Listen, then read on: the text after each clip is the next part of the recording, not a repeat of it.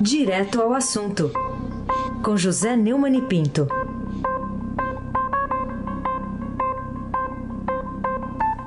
Neumani, bom dia, feliz 2021. Vacina, paz, amor. Para você em 2021, Carolina Ercolim. Ou oh, para o Raíssen Abac também, que está de férias, não está aí no, no, no batente. Almirante Nelson e o seu pedalinho. Bárbara Guerra, Moacir Biasi Evangelista, Evangelista Biasi, ao contrário. Clã Bonfim, Manuel Alice Isadora, bom dia para você, ouvinte, melhor ouvinte, ouvinte da Rádio Eldorado 107,3 FM. Carolina Ercolim, Tintim por Tintim. Neumani, não sei se você estava acompanhando, tem um perfil no Instagram chama Covid Fed, não, Brasil Fed Covid. É um perfil em que um, uma pessoa de Santa Catarina publica as festas que foram registradas nas redes sociais nos últimos dias, né, no feriado agora de Natal e Ano Novo. Eu queria é, saber o que, que, mais te espantou, mais te assustou nesses últimos dias aí que você pegou também de folga nesse período de férias. A festa dos 500 do Neymar, o, a pelada do, do, do youtuber lá, o, o, Marcelo, como é que chama? Marcelo Neto, né? Felipe Neto. A, Felipe Neto. A, a, a festinha do Carlinhos Maia, Agora, a, a viagem a Miami do Dória, o salário, o aumento de salário do Bruno Covas, mas realmente uma coisa que eu, é, eu só assisti é, com muita ânsia de vômito, é, por obrigação do jornalista, o que aconteceu na quarta-feira, 31 de dezembro, a natação, pé areia e aglomeração do Bolsonaro que saiu para praia, a Praia Grande dizendo o povo está aqui na praia, muitos vão falar que tem aglomeração, mas como eu disse lá no começo, muitos vão falar que tem aglomeração, mas tomar conta dos idosos que têm comodidade e toca a vida. Segundo uma internauta teve reproduzida no seu perfil, Esther Nogueira, a aglomeração bolsonarista é, foi encenada. Foi mesmo. Você via claramente que havia gente é, de celular dentro d'água. Eu já vi muita gente de celular, eu mesmo já usei celular na areia, dentro d'água nunca. Eram os organizadores daquela, daquela balada da Covid. Né? É, um número de homens é, chegado à hora da praia, entrado no mar, dizem que eram militares, e ficaram à espera de alguma coisa. Depois o Bolsonaro apareceu e a aglomeração começou a puxar um curso sinistro, com palavras de baixo calão para incendiar a turma. Um espetáculo grotesco de volta ao risco do colapso no atendimento hospitalar, o presidente volta a dar um pior exemplo e não apenas a desrespeitar as únicas medidas viáveis para conter o contágio, a estimulá-las, contribuindo para o aumento de número de casos e óbitos. É inacreditável, inaceitável, imperdoável. Carolina Ercolim, tintim por tintim. Em que direção é, mudando um pouquinho de assunto, é possível esperar avanços na investigação sobre os prováveis crimes de peculato, lavagem de dinheiro, corrupção, organização criminosa, que o Ministério Público do Rio acusa o senador Carlos Bolsonaro de ter cometido no gabinete da Assembleia Legislativa do mesmo Estado. Bom, a, a investigação sobre o suposto esquema de desvio de salários, né? Desvio de dinheiro público para uso particular é, de funcionários da Assembleia Legislativa do Rio, a chamada rachadinha, que eu não uso essa palavra, porque na verdade é peculato, é um crime é, gravíssimo. Né? Aliás, não do Carlos, né, mas do Flávio, né? É do Flávio, do senador do Flávio. Flávio. Bolsonaro. É. Mas o Carlos Bolsonaro também, segundo o, o, o Ministério Público, também poderá entrar no foco. A intensificação das investigações do ano passado é, levou à prisão em junho do ex-motorista Fabrício Queiroz, escondido em Atibaia, na propriedade do Frederico Assef, que continua solto e lampeiro por aí, advogado da família do presidente Bolsonaro. Em novembro, o, o Ministério denunciou Flávio, a mulher, Fernanda, o Queiroz e outros 14 ex-assessores. A denúncia agora é, é, aguarda análise do Tribunal de Justiça do Rio e o Tribunal é, e o, o, Ministério Público agora está falando numa espécie de lava-chocolate, é uma concentração na investigação particularmente mais grave é, da lavagem de dinheiro, com a loja de chocolate da Copenhague. Carolina Ercolim, tintim por tintim.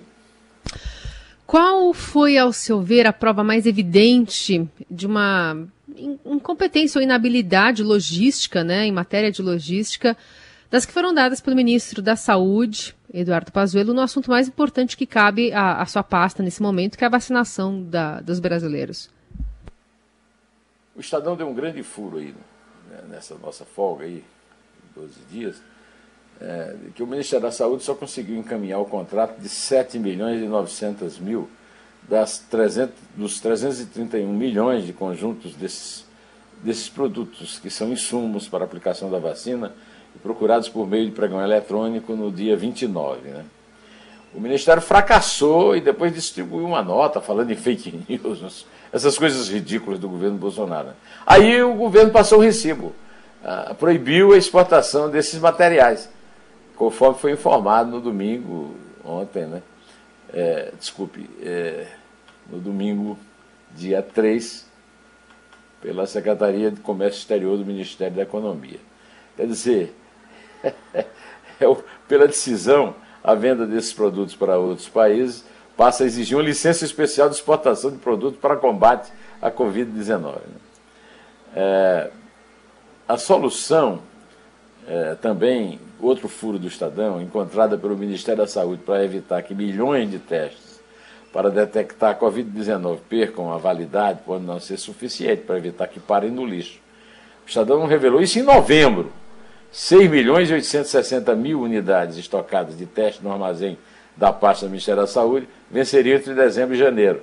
E aí a Anvisa, que sempre faz a jogada do governo, é bolsonarista, prorrogou a vida útil dos exames. Agora estão querendo zerar o estoque, que ainda está parado, de 6 milhões e meio de testes entre abril e maio. O número é próximo da quantidade usada em nove meses de pandemia, 7 milhões e 900 mil. Ou seja, é, infelizmente nós não temos tempo para relatar aqui a, o rosário de incompetência desse ministro Pazuello. Dizem que ele está com os dias contados e que ele será substituído pelo Ricardo Barros que foi ministro da Saúde do, do Temer, mas isso não significa nem experiência nem competência. Ao contrário, significa talvez até piora. Carolina Ercolim, tintim por tintim. E em que pé nós estamos agora no que se refere ao combate à Covid no Brasil e no mundo? Hoje, a manchete do Estadão eh, informa que a Anvisa autorizou, a manchete da edição impressa, né, que a Anvisa autorizou a Fiocruz, a Fundação Oswaldo Cruz, a importar 2 milhões de doses de vacina da Universidade de Oxford, desenvolvida com a, o laboratório AstraZeneca.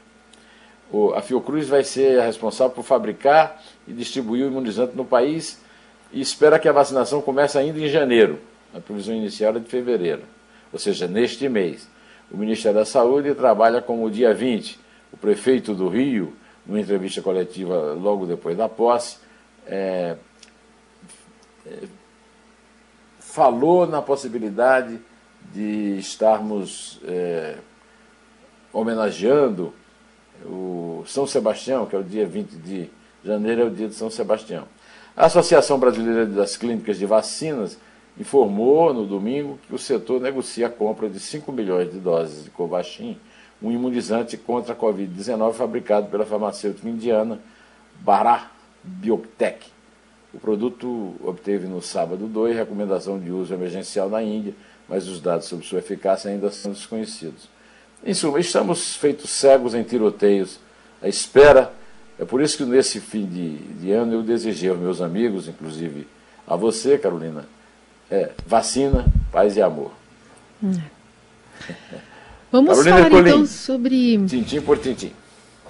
Estava vendo aqui na, na edição impressa do Estadão também uma manchete falando sobre os americanos que estão virando à noite nas filas para se vacinar né, nos Estados Unidos, que tem muitas doses garantidas, né, por conta é, de um investimento até do, do, presidente Donald Trump, apesar de ele também minimizar né, a, a, o avanço da pandemia por lá. Mas eu queria saber de uma outra seara ali do governo Trump, qual foi o último vexame cometido pelo presidente dos Estados Unidos na tentativa de melar o jogo ainda na contagem dos votos da eleição, no qual ele foi derrotado por Joe Biden. É, ontem o mundo ficou ainda mais surpreendido com tudo o, aquilo que o, o, Trump é capaz de fazer. Né? Como o Bolsonaro está sempre surpreendendo. Aliás, ele é o professor do Bolsonaro. Né? Menos nisso, menos na vacina, porque ele comprou vacina, ele comprou seringa, ele comprou agulha, o que até agora o governo Bolsonaro não fez. E quer impedir os que compraram, como Dória, por exemplo, é, de vacinar. É, o presidente Donald Trump pressionou o secretário de Estado da Geórgia, o Brad Raffensperger, para que ele encontrasse votos suficientes para reverter sua derrota para Joe Biden no Estado, num telefonema de uma hora, no sábado, dia 2, anteontem. Né? O, o Washington Post obteve a gravação da conversa em que Trump repreendeu Raffensperger, tentou bajulá-lo, implorou-lhe para agir, ameaçou com vagas consequências criminais se o secretário de Estado se recusasse a prosseguir. A certa altura, alertou que ele estava assumindo um grande risco, o secretário.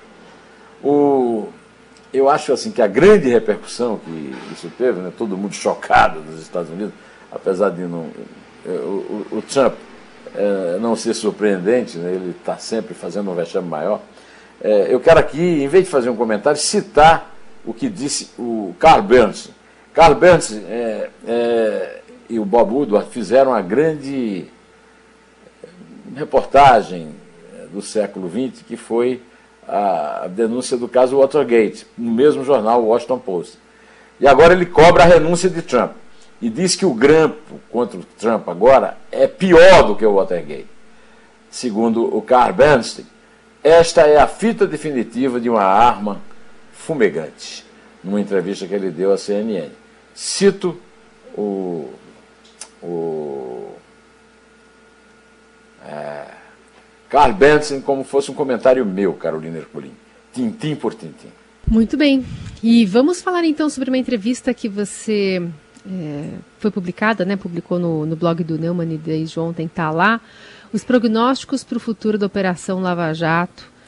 Quem que fez esse prognóstico? Você traz algo aqui, um, um spoiler para gente. Estou é, sentindo falta dos tambores aí, Almirante Nelson. Mas eu não avisei, né? É, spoiler, Cairo. Carolina, você pegou o Almirante de surpresa aí. É, a Lava Jato não acabará, diz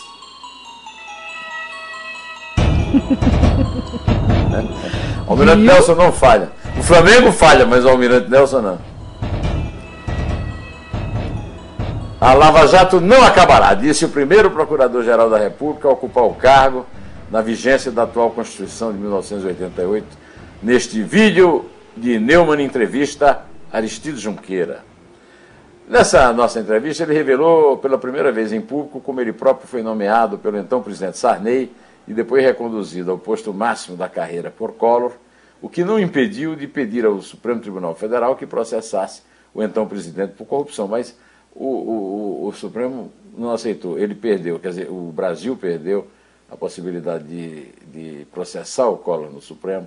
É, o Collor foi absolvido no Supremo e até hoje usa isso como grande defesa, por 5 a 3. É, o Marco Aurélio, que é primo dele, e o Francisco Rezec, que foi ministro, eh, se negaram a votar, se declararam impedidos, um costume que o Supremo abandonou. Né? Ah, ele é mineiro, o Aristides, e começou atuando no serviço público como procurador do Estado de Goiás, manifestando-se a favor da escolha do PGR pelo presidente em lista tríplice eleita pela corporação, que não foi o caso do, do atual Augusto Aras, pelo Jair Bolsonaro, mas adiantou que isso que já ocorre nas procuradorias estaduais. No Rio, por exemplo, está para ser definido o procurador lá do, do Estado pelo Cláudio Castro, que é uma espécie de, de cavalo de batalha dos Bolsonaro, mas tem que, ele vai ter que escolher na lista tríplice, e, porque a Constituição para os estados obriga. Né? No caso federal, só se a Constituição for alterada. É isso aí, Carolina. É, toma, estando, é, voltando ao nosso, ao nosso batente, é, peço-lhe que, por favor, abra a contagem para a nossa retirada. É três. É dois. É um. Em pé, feliz ano novo.